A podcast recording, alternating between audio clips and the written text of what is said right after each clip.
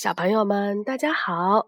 今天晚上我们来给小朋友们说《托马斯和朋友精装手绘原著本》这一套书呢，是由童趣出版有限公司编译，由人民邮电出版社出版的。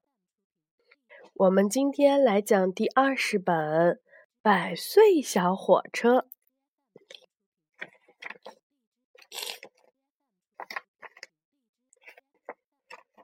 坏脾气小火车，斯卡洛扮着鬼脸说：“别再弄了，Nancy，只是给你擦一擦。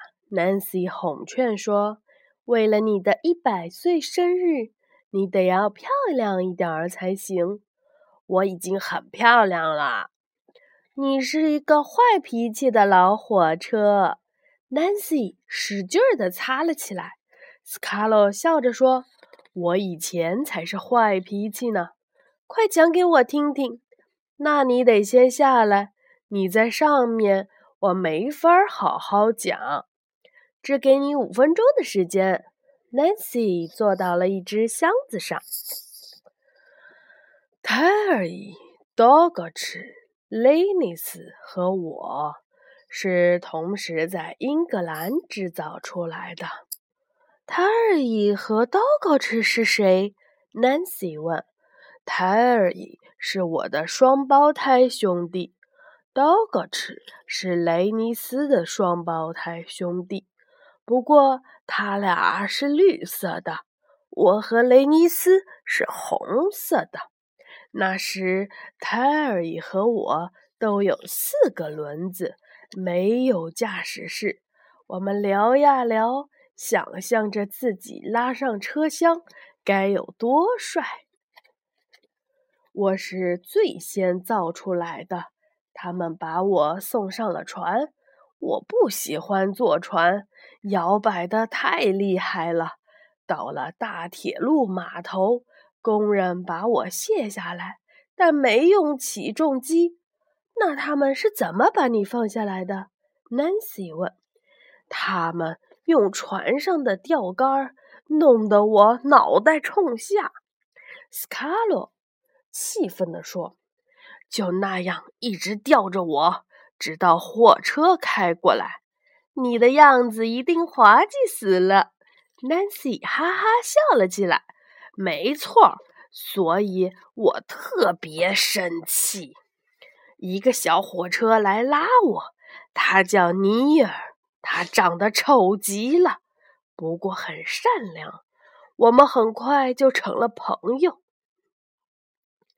你得让那些货车乖乖排好队，他说。他们贼能胡说八道，你绝对不能相信。我不喜欢尼尔的语气和口音，但我太累了，什么也没有说。我们到了小铁路车站。很多人等在那里，不过他们还不太懂火车。我很孤独，真希望雷尼斯也能来这里。第二天早上，突然冒出了很多货车，然后一个火车驶了过来。我吃了一惊，这里不是没有火车吗？工人告诉我。他们是被地球引力吸来的，可是那个地球引力不是只能让东西滑下来，却不能拉上去吧？没错，所以我们需要你这样的拉货火车。什么？你们让我拉货车？当然，我才不要拉货车，我只拉车厢。我生气极了。不久，经理带着一些人来了。我们很快就会让你冒出蒸汽的，他说：“我可以拉车厢吗，先生？”“不可以。”于是我开始为难他们。我不冒蒸汽，我只喷黑烟。他们都管我叫做坏蛋，可我不在乎。第二天，他们又试了几次，还是不行。第三天、第四天都一样。我什么都不做，只喷黑烟。最后，经理生气地说：“我要把你蒙起来，直到你学会做一个好火车。”他们真的那么做了，斯卡洛说。他们找来了一大块帆布，把我从头到脚给包了起来。我觉得你活该，Nancy 严肃地说。别理他，斯卡罗，快告诉我们后来怎么样了。Nancy 转过身儿，大吃一惊。不知什么时候，他们周围聚了很多的人，都在听斯卡洛讲故事呢。我蒙着帆布，既孤独又悲伤。斯卡洛继续说：“直到最后，经理来了。现在，我希望你能成为一个好火车。”“是的，先生，我会的。”“我请来了鲍比先生，他会照顾你的。”“鲍比先生是制造我的人，我非常喜欢他。跟他在一起，我不在乎拉什么车。”我们干得非常努力。很快，雷尼斯也来了。雷尼斯不像我那么骄傲，他努力的工作，不急不躁。货车们总是喜欢捉弄我，让我很生气。可他们很快就会发现，捉弄雷尼斯就是一个错误。有一天，我兴奋地告诉他：“明天我要拉董事车哟。”还有检察员，羡慕吧？雷尼斯沉稳地说：“你要小心你的轮子，它们容易蹦跳。董事们可不喜欢被颠飞。”嘶！我喷了一喷气，一蹦一跳的跑去拉车厢了。嘟嘟嘟！我吹响了汽笛。“Hello，姑娘们，谁呀？”车厢，艾格在车棚里问道：“一个火车头。”车厢，比崔斯说：“他是来拉我们出去的。”小心陌生的火车头，艾格警告道。我拉着他们顺利的来到了车站。艾格依然在怀疑，他不停的念叨：“你要小心，要小心。”我激动的嘶嘶叫。太好玩了，太好玩了！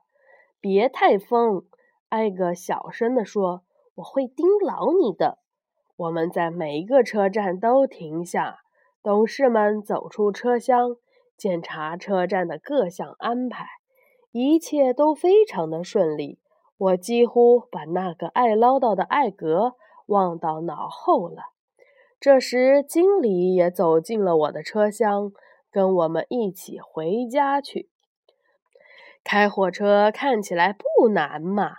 当我轻柔地开动时，经理说：“波比先生，可以让我试试吗？”我开心地吱吱叫，然后加快速度。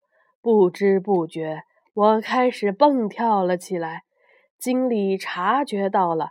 他立刻关掉了我的引擎，是那种突然一下子关掉，砰！艾格的缓冲器撞上了我，他生气极了，带领车厢们撞我、推我、挤我，弄得我前窜又上跳的。经理摇摇晃晃的站不稳，突然他消失不见了。波比先生赶紧让我停了下来。他探出了头，朝后面望去，灌木丛里有两条腿儿正在拼命的踢打呢。幸好经理没有受伤，不过他非常的生气。我再也不会乘坐你这匹野马了，他说。董事们都说这是我的错。明天雷尼斯去拉检查员，他们命令道。你就待在车棚里吧。不过那天晚上经理来了。对不起，先生，我只是想做得更好。不是你的错，斯卡罗。咱们现在必须按照董事的意见去做，但我会替你解释的。第二天，检察员来了，他对雷尼斯非常的满意。他把需要改进的地方告诉董事。不过，检察员说，就整体而言，你们安排的非常的不错。然后董事们把昨天的事告诉了他。我想是你们看错了。检察员看了看我说：“斯卡洛会成为非常有用的小火车，请再给他安两个轮子，然后你们就会发现一切都将不一样了。”后来，斯卡洛说：“我带着六个轮子和一个驾驶室从修理厂回来了。经理告诉我，驾驶室。”是火车的最新装置，雷尼斯补充说：“他高兴的要命。”坏心眼儿的车厢们还一个劲儿地吹捧说：“多帅的小火车呀，多么与众不同呀！”这让他变得更加的忘乎所以。没错，是卡洛不好意思地说：“请你继续说吧，雷尼斯，你也应该弄一个。”是卡洛对我说：“不，谢谢。你看起来像背着房子的蜗牛，而且也没法跑快了。我跑得慢呢。上周是谁晚了三次？真是跟你谈不通。你这个粘在泥巴里的老顽固。”我俩吵了起来，最后我们背对着背，谁也不理谁。就这样过了好几天。好。这就是上集。